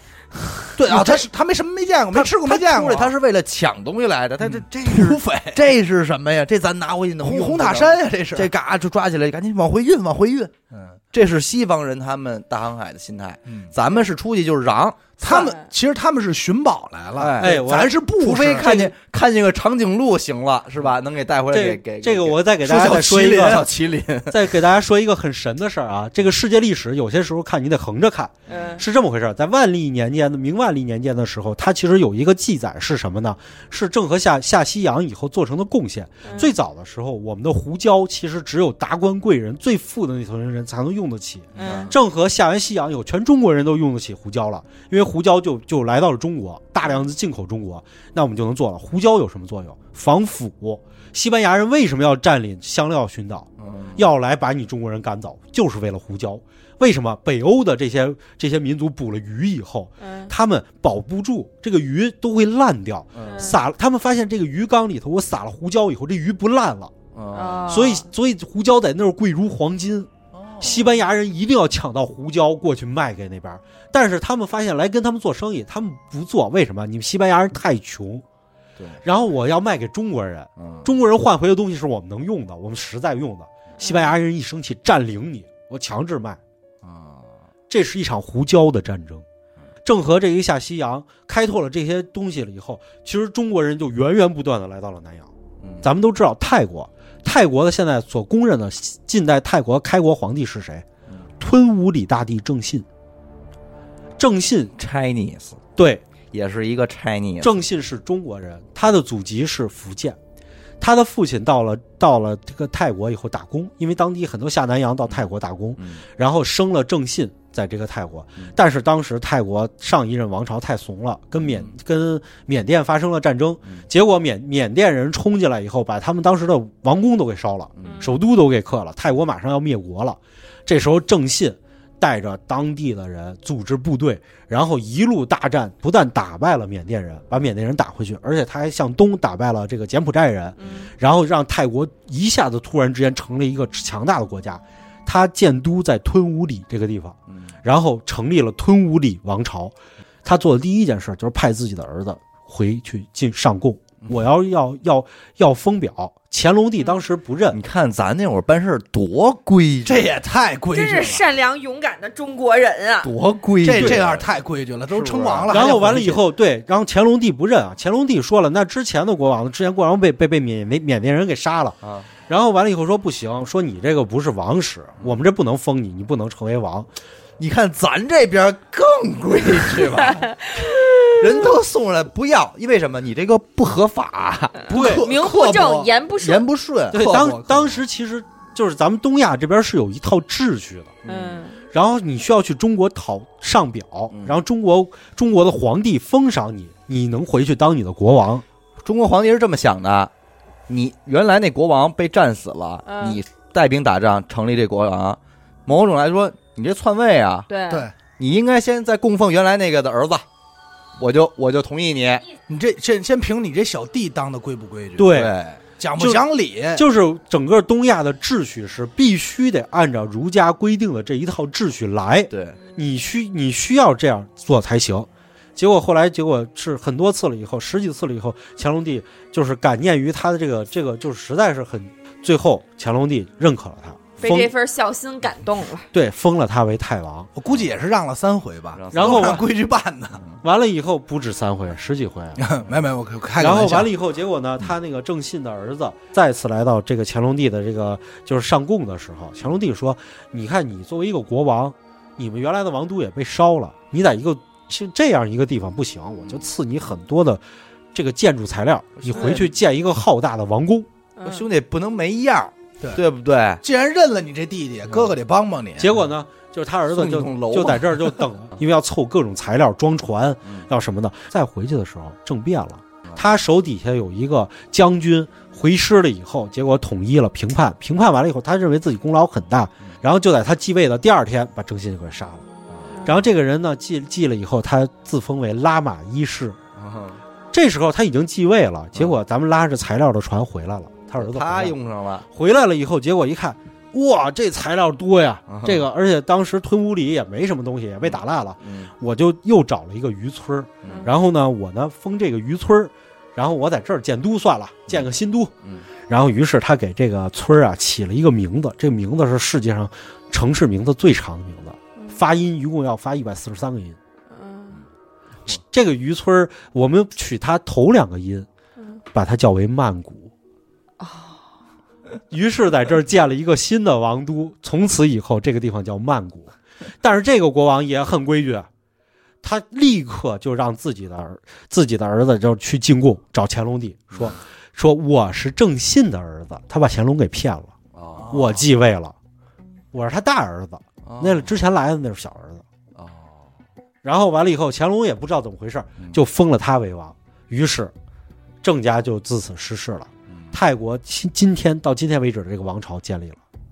哦，现在等于是这支儿的人干了咱们郑家那支儿，对，到现在为止，泰国的国王其实就是这一支下来的。而这个人骗乾隆那阵骗 骗儿，乾反隆反叛的这个人，嗯领兵反叛的这个人，其实他一半血统也是华人啊他的父系是华是华人移民过去的其实，在泰国的治下，还有好多小王国附和他的。嗯比如说有一个王国叫宋卡嗯，他是开发这个马来亚这个半岛中南半岛的，就可以说是第一人。他是什么呢？他是也是咱们南方福建这边的一个人嗯。他到这个地方以后做生意，然后完了以后在这儿种地嗯，然后结果呢，郑信当了吞武里大帝了以后，他就找郑信去了。我想在这个附近开几个燕窝矿嗯。然后开完了以后，你把这个地方赐给我，我开完燕窝矿，我要卖到国内去嗯。郑信一听，好啊，可以啊，这回馈祖国的事儿啊，对啊，然后其实郑信说可以，这事儿非常好，就把这一大片地方赐给他。结果他越做越大，旁边的这些地方土地全都被他占领了。嗯，他占领这些土地，没有人耕种了以后，就从南洋引进了当时的华阿人、公华华工啊嗯，然后来这儿来开发，嗯结果越开发越大，越开发越大，就是今天泰国的宋卡和马来西亚，马来西亚就是西部马来西亚嗯这个的北边这个地方就全都是华人了。嗯等于泰国向下延伸的这一支儿全是他的地领地，叫宋卡，对，他叫宋卡。宋卡在当地的土语里叫宋国的意思，他其实建了国，这国国号叫宋。啊，这然后个泰语什么都卡吧卡的 那个嘛，对对 对对，然后这个人这跟你没关系啊这个人叫吴让嗯，啊，他在这儿建立的宋国，就是今天的宋国。家人， 这个没吴什么家吴哥家人吴哥家的人，然后完了以后，所以今天在泰国的话，你看见华人并不吃惊对，泰国人很多人都有华人的血统。而且小伟泰去过吧？泰国，而且也特别就是，其实看好中国人。就是咱现在就是稍微有点反感中国人，是因为咱们就是新时代以后，咱们去那个旅游啊是如何如何的，就是也乱扔垃圾、排队，嗯，这点嗯这点破事儿。但是其实自古以来，就是泰国人对中国人的这种好感度崇拜，好感度还是很好的。就比方说你在泰国结婚的时候，如果你这个男孩儿的家里是有汉汉族血统的、嗯中国血统的，是吃香的，嗯嗯哦，因为他们觉得这个人是那个顾家的，呃，就是就是有有责任心的，哦，愿意工作的，不是像哦本土人那么的懒。嗯他所以他们是好的，咱们刚才提到了这么一个事儿，就是说去这个地方去移民都是活不下去，去打工或者跑过去的，嗯然后什么战败了去跑过去建国了。嗯为什么？这回到一个问题，为什么华人不愿意去下南洋？好多人嗯，正常生活的人不愿意去，是因为我们在那儿认为是蛮荒之地。嗯你说今天咱们去海南岛，那是吃水果、吃荔枝，吃吃发配啊的地儿，哦，那在宋代的时候，我发配你去那儿，其实宋代不能杀士大夫，嗯，不让杀士大夫嗯，不让杀可以，我给你发配海南岛去。多孙子，还不如杀了呢。去了以后，那是蛮荒之地，你是死有你死是亡开率的荒去的，但那边确实有变化。嗯，那会儿那会儿那为什么那边不是好地儿？啊我我觉得啊，如果那当年的海南也像现在似的阳光沙滩、海浪仙人掌，那也没人不爱去，一年四季如春的。但是当时据说可能还是因为这个全球气候条件的问题，他们那地儿有一种东西叫瘴疠之气，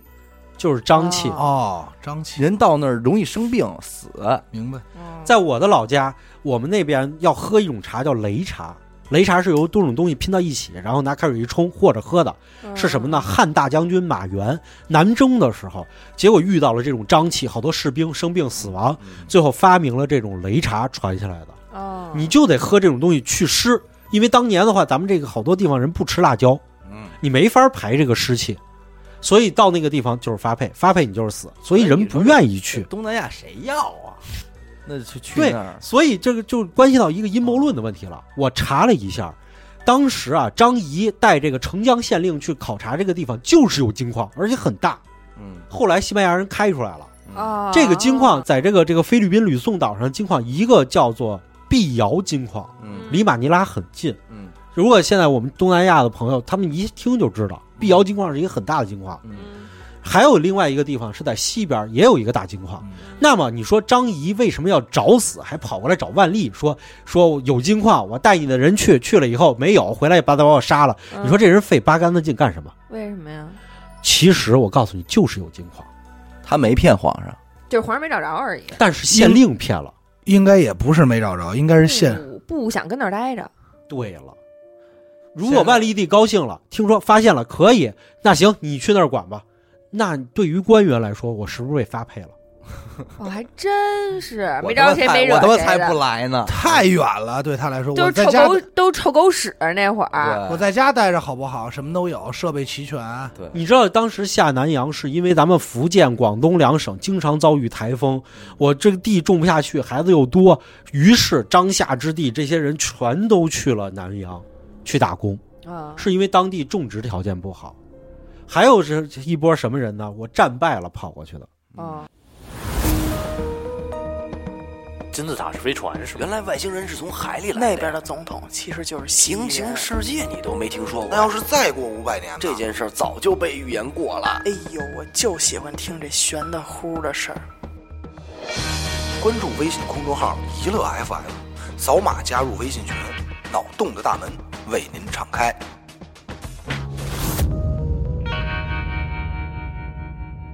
哎，其实大家就是都知道，美国啊是一七七六年建国的，对嗯，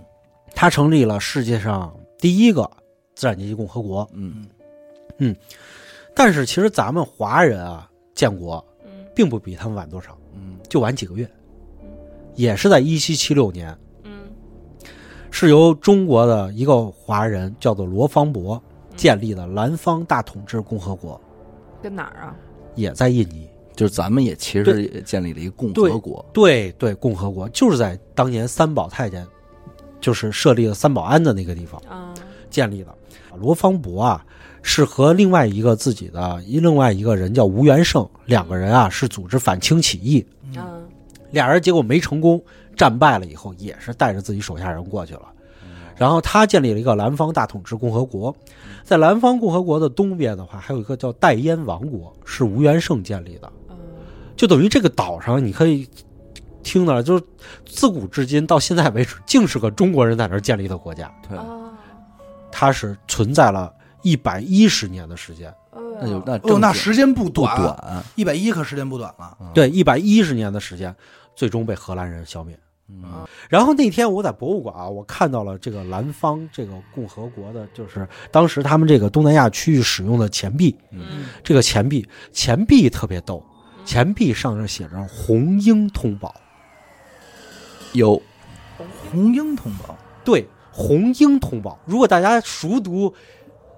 那个《鹿鼎记》的话， 咱们应该知道，在里头就是啊有这么一首诗，称自己为红鹰，嗯什么兄弟皆红鹰啊什么的，红鹰。那么红鹰是什么呢？是天地会的会众。天地会兄弟红棍对，洪门兄弟，那么这些洪门兄弟呢，在历史上一次又一次的反清复明了之后，他们失败了，都去哪儿了呢？嗯啊他们就沿着这条下南洋的路，遍布了世界各国。哎呦，所以你要这么说，那这个天地会玩的可够大的，对，对他们自称为洪门嘛，嗯，对洪门到今天为止，这个组织都在哎，那他们为什么叫红门啊？就是汉字嘛，就是汉字怎么讲？就是就是繁体字的那个汉，就是三点水这边一一个个一特个乱草，对然后对，一特个乱的那个汉字，一个中间，然后底下是对一那个是吧？他们不是认为汉人被清朝占领了这个汉人的地盘吗？嗯嗯哦，因为清朝是满满族人嗯外外属于外族入侵，外族入侵啊，汉字里边他们把中中土有一个藏着俩字儿叫中土，嗯中间的哦中，土地的土，嗯，他把中土俩字儿拿开，嗯剩下就是一洪字儿，哦嗯洪水的洪。嗯，于是他就说，寓意着我们汉族人失了中土，哦哎，呦哎，这太帅了，所以，所以我们是洪门兄弟，哎呦，反清复明这。太中国了，哦这太帅了，这就相当于我们都是失了中土的兄弟。对，哎呦，这太而且其实帅了你要这么说的话，那其实最大的 BOSS，其实要我说，天地会就洪门最大的 BOSS 就是郑成功，最大其实真正是的大哥，真正的大哥。延延延平郡王延郑平成郡王功。郑成功，因为他是他是在明朝都已经亡了之后，他是坚持着就是要认明朝皇帝的人，嗯他是真正的一将，你知道吧？，对而且是手里有兵的，嗯他是真真正能退守到台湾的。对，哦郑成功为了反清复明，把自己的爸爸都给杀了。郑芝龙，郑成功是一混血儿，你知道吗啊，？这刚才说了，哎，郑成功。刚才那说的混血是，今天说的混血太多了，李不是白不是也是混血，不刚才还说一人谁是混血来的刚才那说的是郑郑和，，那是都是太监。啊，我说这回是郑成功嗯，退守台湾的郑成功，太郑成功是一中日混血儿，你看我这鼻梁子像混血吗？你出去，嗯他妈他妈是一日本 人，他郑成功他爸是当年东南亚最大的海盗郑芝龙，嗯，是最牛逼的海盗，嗯就是从北边到日本，然后到南边就边通耍边玩儿，嗯然后可能是当年在日本的时候俘虏了一个日本女性，嗯，当时东印度公司都得向郑芝龙交税，对，不敢要玩儿。打。郑芝龙的势力太强大了，那会儿他打不过那舰队应该比当时所说什么林凤那要要更更那什么你，这个时候就应该把《友情岁月》给想起友情来，岁是月吧？确实是这个意 思。哎，哦，那所以哦，难怪说我说日本人怎么那么就是老去拜郑成功啊？对啊，是有的哦，明白了，明白了。他是这牛样的，逼郑成功是在日本有一种剧叫和剧，和剧代表性的剧目其实就是说是这个叫做呃叫做什么郑王是郑王赴台吧，啊然后就这个名字。就是郑王嘛，对，而且郑成功的弟弟 太逗了。郑成功的弟弟根本，你以为郑成功弟弟可能叫什么郑失败嗯什么的，他弟弟叫什么？好像什么什么小一 郎，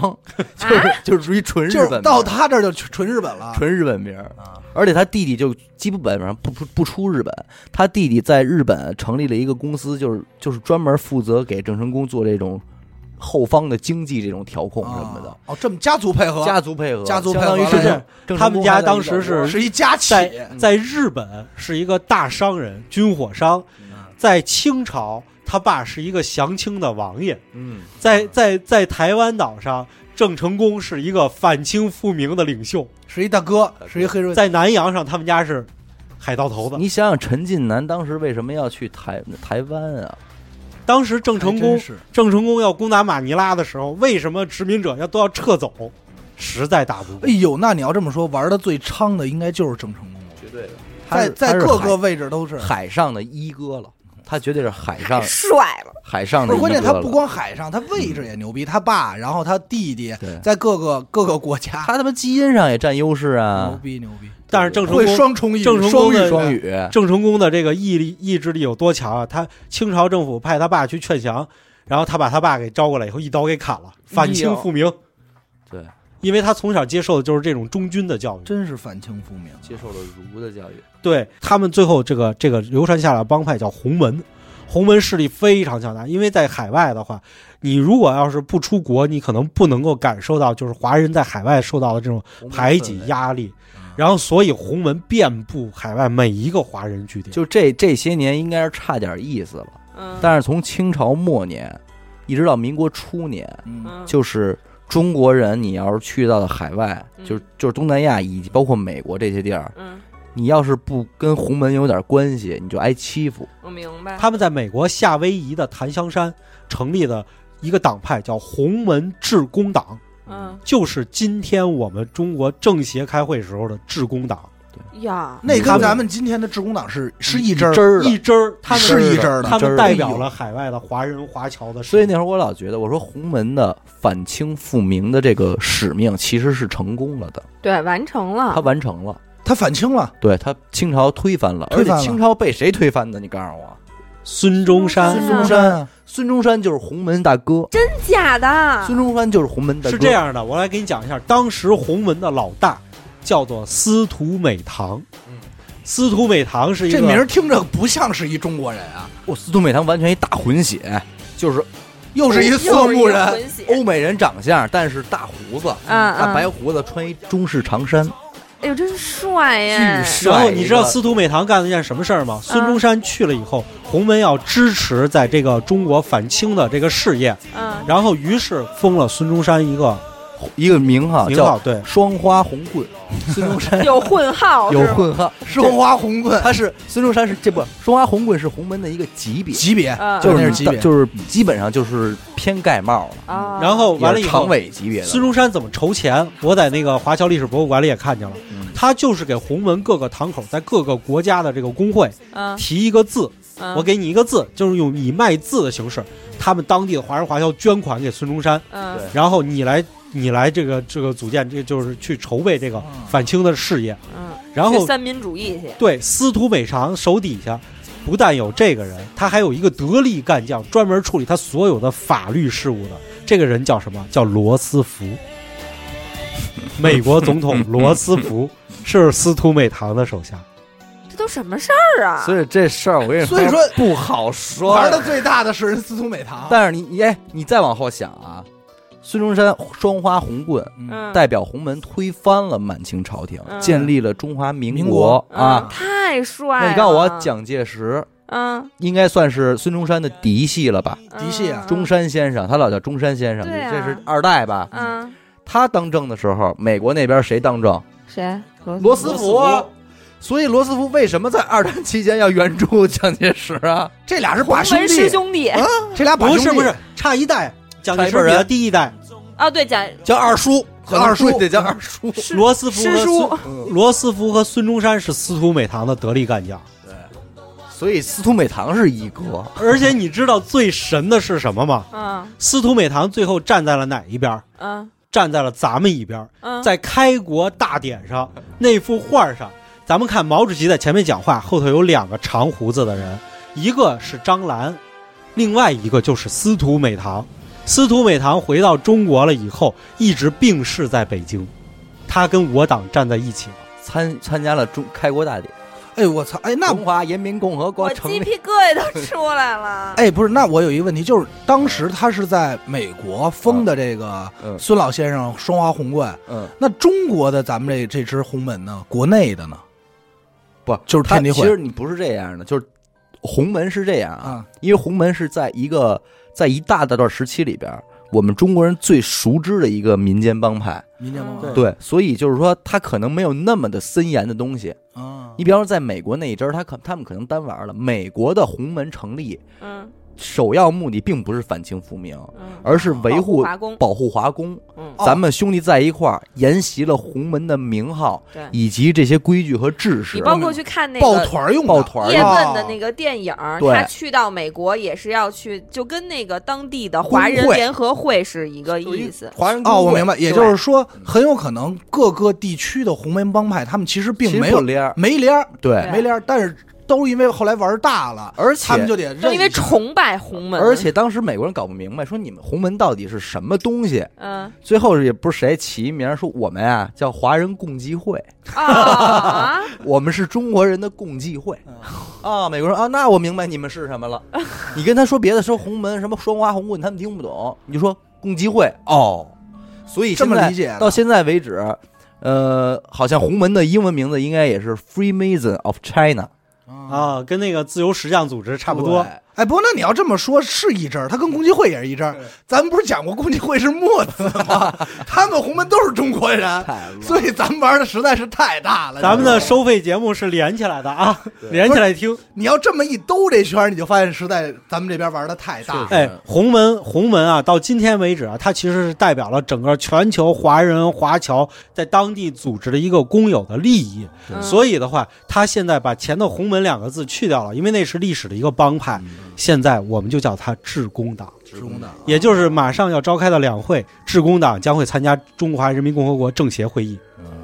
哎，那这这是是真是玩的最他妈最早最这最最久的一个帮派啊这了，玩的漂亮啊！那你说当时那所谓这个司徒美堂他们这种红门，其实就是在押宝，对不对？就是我押你能不能推翻这个清政府嘛？嗯但说实话，我觉得当时他们也没什么可压的，因为嗯就孙中山一个人在做这件事儿。嗯，对中山先生太帅了，中山先生，中山先生在国外的对所有游说，嗯，他的身份是以洪门大哥的身份在游说。跟我本身就已经非常崇拜中山先生，你懂吗？ 啊就是我就觉得就是，对我明白你那个感就觉。现在你这么一说，我觉得嗯简直帅爆海了。海外集华向华人集资，对各个各个港因口为你集资，你然出后去你再嗯得说，那你干嘛的呀？你说我嗯啊，我这个你得有个身我份，哦我广东香山县孙文，对，谁跟你聊啊？对人没人搭理你。你得有一 title 你的啊。 title 是什么？他 title 就是红花门大双哥棍，双花红哦，棍双瓜红棍，棍，双花红棍，这太好了。这太，他才能有资格去跟人谈判、去筹钱、哎呦，这太帅去了。做这些建爱国的事业，再搞找搞这革命。找这找这些各个码头的、 对，堂口的堂主们，而且呢，当时没少花钱，红门真没少花钱。对，嗯，这这个事情，这个红门站咱们先压下来，红门花钱这事儿先压下来。咱们先来讲一个更离奇的事情，嗯就是中国在当时，咱们都知道，从一八四零年开始一直是屈辱的，在外头就是一直是百战百败。嗯，但是其实我们的华人华侨，我们在外国战争中其实还风光过一把，嗯能打赢过一场战争。嗯啥？当年太平天国起义的时候，嗯谁知刚开始到了南京以后，就他们就不行了，分崩离析，最后被清政府和这个和和这个些外国的这个这个这个这个舰队嗯联合给剿灭了。嗯剿灭了以后呢，有一支人，有一支太平军，他们留在国内，他们他们觉得自己就会被屠杀了，嗯，于是他们远涉重洋，嗯他们从中国跑到了什么？当时整个各方势力都延伸不到的南美洲。哟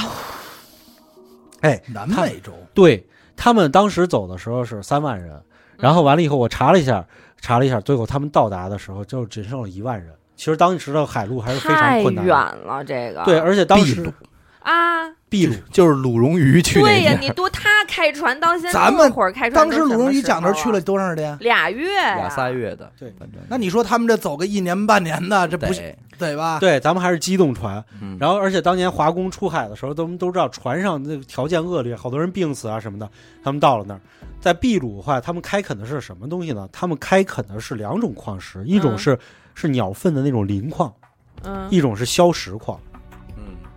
然后呢，硝石矿都知道啊，当时打仗的时候我必须得要硝就石，火药嘛，火药一硝二黄三木炭，嗯，混起来以后就是火药。对，当时我们都得需要这种东西，所以硝石矿的竞争很激烈。嗯，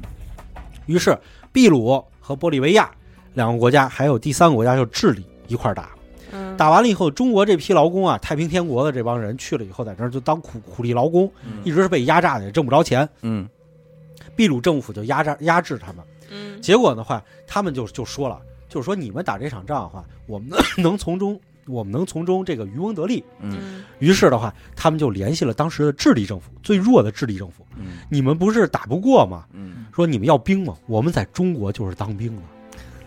啊，对，太平天国雇，佣军，古而且人家都打了十四年的仗啊，太平天国嗯，哎我们一直是常年打仗的兵。嗯嗯然后智利政人也府没说瞎话，智利政府说信信仰，反正我也打不过。当时智利，咱们现在都看狭长一大条，嗯当时智利只有一点儿，就是靠近南极洲那一点儿。嗯嗯然后智利政府说，我们反正也打不过，那你们要是跟我们站在一头，你们要是能打赢了，那就嗯行，我们感谢你。于是，然后完了以后，太平军就当年的太平军就加入了智利政府军。嗯嗯然后完了以后就去打这些秘鲁和玻利维亚。当时秘鲁和玻利维亚很强啊，还有硝石矿，还有什么的。然后结果太平军被他秘鲁和玻利维亚被太平军打得落花流水。哇然后秘鲁呃玻利维亚从一个临海的国家直接打成了一个小内陆国，而秘鲁从一个狭长的国家直接打成了一个弹丸之国。占就是整个面对太平洋的那一面全是智利了。最后，智利人就是他们在打的这个地方叫做阿塔卡马沙漠，比较著名。就是我们喜欢看这哦个悬疑的天，文对，天文，智利甚大天文望远镜，我们发现外星人的前两前两集讲的那个就在这儿，因为这儿很干燥，什么都能看。还有一个纳斯卡线条，嗯，给外星人画的那个地上特别大的线条，嗯太平军就在这儿打的。嗯一战打下来以后，现在这儿全都归智利了您刚才说那什么沙漠，啊！都敏俊席也说过，说这 是地球上最美丽的地方。被中国人给占了。对，来自星星的你说了，然后最后智利完了以后，打完了以后，智利政府非常感谢他们，就把这个智利的这个伊基克这个省，然后直接划归，这就是你们华人生活的地方。从此以后，智利的华人华侨就越越来越多。到今天为止，据统计，智利四分之一的人都有华人血统。哎呦，哎，不过那你这我其实我有一问题，嗯你说他们怎么到那么远？咱先不说啊，这一个距离，还有你说他怎么知道那儿有人，而且并且跟当地人沟通的？不是，哎还真因为是他因为怎么他已经在沟通嗯的清朝晚期了嘛，啊所以他那边儿有这么一事儿：太平天国怎么起的义啊？啊他号称拜上帝教吧？对对对对，啊、对啊、他对，因为太平天国，太平天国确实是最胡闹的，，对啊，他是一西，他是一个西西他片儿得了的，本圣 经，哦得了本圣经，然后一听人家那边洋人说那边都练这个，对他们说咱们也练这个开始翻译，啊，开始就翻练着，而且当时我昨天去博物馆看见了，当时你要私自出海是不允许的，嗯你需要有代办公司作为劳务引进，你才能够出海去别的国家。所以当时太平军其实是很可能是找了某代办公司给他们递了钱，我们要逃走，所以呢，他们就是给他们伪造了身份之类的，于是他们这些人才能够是组织起来一起出海。而且一开始啊，太平天国只有清清朝皇帝要剿灭，嗯说这是叛乱嘛什么的。对，叛乱，但是西方人觉得上帝玩上帝的，我们我们人 嗯还去跟他们表达表达过友好，是吗？嗯对，完了结果一看他们这改革什么玩意儿圣经，我操！怎么说的？一块儿弄吧，说咱们一就块是儿联合起来说，一先块把儿他打们吧变了，这这这不是好人。说这是邪教了，是吧？对，邪教这绝对不行。最后是被什么湘军、淮军、英军、法军什么一起剿灭。这人真要不得，中国人也不认他们，西方人也不认他们。而且你想，他为什么必须跑到秘鲁？嗯东南沿海都容不下他。哦，当时因为然后其实周边的这些人都没有都当知道当名时知道他们呀名声都臭了，而且确实那会儿对于他们来说，就是他们是太小股的势力了，不咱太加东南沿海，就算咱们胳膊伸不着，英国还伸不着对吗？对英国当时日不不落落帝国啊国你，要想当时的国际形势，就是南美洲各个国家独立了以后，其实那是属于地球最偏远的地区。你看现在的历史啊，什么很少提那边，对是因为他们没什那么边历史没有什么，就是你也打不到他们，他们是被遗忘的角落。嗯咱们都知道，加西亚马尔克斯好像有一篇有一个小说叫《百年孤独》，嗯嗯嗯，不就讲的是南美的故事吗？他们真的是被一一帮遗忘的人遗忘的历史。你说他那是没东西吗？不是，他那儿有东西，而且也能开垦，但是他们的文化，自主的文化养成是需要时间，而且他们经济养成也需要时间，所以的话，就在那边的话，当时的世界历史的舞台在欧亚大陆上，还有在北美洲，嗯，这真的是没有他们什么第太多三世界。对，没有什么他们带太那多你他要们这着么眼说，的新地西方兰呢也很孤独。新西兰我觉得更孤独，澳大利亚呢？澳大利亚还好，他澳大利亚至少掺占一地儿大。澳大利亚是掺和掺和亚洲的事儿了。对，澳大利亚为什还么这样是澳大利亚也为什么能卷进这个世界，是因为澳大利亚刚开始也没有人，他也没有卷进。但是中国去北美去淘金的人，到了旧金山，也就是现在的圣弗朗西斯科、旧金山市了以后，发现大块的金已经被美国人都给采光了，嗯只剩碎金了。于是他们要去新的金矿去发墨西财，于是他们就去了澳大利亚的墨尔本。啊，墨尔本，墨尔本，所以在中国。中国的南洋人里，管墨尔本名字叫做新金山，哦，嗯而且你我我如果我我没记错的话，嗯世界杯的预选赛，澳大利亚是跟亚洲对算，这没错，这没啊，错。对对，这这是但是但是这是这几年才就是对对对对才后来才因画为的，他是大洋洲这边没法弄啊，就他一个就哥儿一个，新西还兰有，新西啊新西兰对，哥俩踢一场，踢就那就都进呗，都进呗。刚画过来特的，尴刚画尬的。对，他是比较这俩地儿是比较尴尬的。哎，咱们咱们其实再说回来以后，就拐回你刚才提的那个话题，嗯就是世界各地的这些华人工会，其实在本地的实力都是非常强的。为什么呢？华人聪明肯干，嗯而且他们真的是撑起了很多当地所在国的经济，包括现在中美洲很多国家的总统都是有华人血统的。嗯，比如说我们最著名的苏利南嗯，总统和总统夫人都是有华人血统的。那么他们这些人在海外，真的是在海外，我本国生活，我我富了以后我就忘了祖国吗？其实真的不是。你要知道，就是真正你生活在国外，嗯你才能够理解这个祖国对你的含义啊。对，但是我有一个感受啊，就是我觉得在这方面，像向心力这块儿，我觉得华人还是比犹太人差这意思。嗯，就是犹太人不管在什么地方繁衍了几代人，他还是不，不不，小伟，嗯，其实据统计来说，华人的华人真的是很厉害，因为他们咱们的文化不一样。嗯当然，犹太人也很厉害，但是华人真的很厉害。在我看见的这些所有的资料里头，一代一代的华人对祖国的贡献非常的大。咱们在太平盛世的时候，嗯咱们完全感觉不到这些华人的存在。嗯前些年咱们真的是完全感觉不到，但是每当我们国家有灾难的时候，华人都是冲在第一线的。东南亚华侨在中国建国了以后，一穷二白，咱们都知道教育普及率很低的情况下，东南亚华侨知识分子回国十八万人，这些人遍布了全中国的教就是课堂、中小学什么的，去完成基础教学，而且当时咱们两弹一一星，两弹是核弹、嗯导弹嗯和一星是卫星，两弹一星咱们封了二十三个两弹一星元勋，嗯这是咱们国家立国之本。嗯二十三个人里，二十一个人是归国的华华人华侨嗯，就是咱们这次新冠肺炎，嗯咱们可以看出来，对，在第一时间咱们爆发新冠肺炎的时候，十五亿人使用的口罩产产能是跟不上的，嗯咱们全世界的华人华侨买空了全世界的库存往中国寄。嗯当时两弹元勋这个彭桓武这个教授归国的时候，他有很多人都在劝他说：“你回到中国去，你也没办法研究，嗯而且你要销毁你所有的资料才能回国，嗯你只能带着你的知识回国。嗯然后你为什么你要回到中国去？你也没法研究这个东西了。”他说了一句话，就是说回国是不需要理由的，我不回国才需要理由。嗯，而且我我真是个人觉得啊，就是第一批咱们说在海外的力量和帮助，包括一直到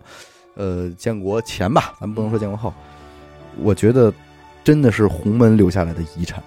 丰厚遗产，嗯开疆拓土的丰厚遗产。是我们今天可以说是这样的，就是说我们是同呼吸共命运，哎嗯可以用这个词了。有点意思，有点意思。，对我们这些流落在海外的这个民族的话，其实有一个老电影，其实也就讲这个东西的，叫《海外赤子》，它里头有一首音乐叫《我爱你中国》，嗯然后这首歌是非常的好听，我们也将在节目最后给大家带来。嗯同时，这期节目的话，非常感谢这个。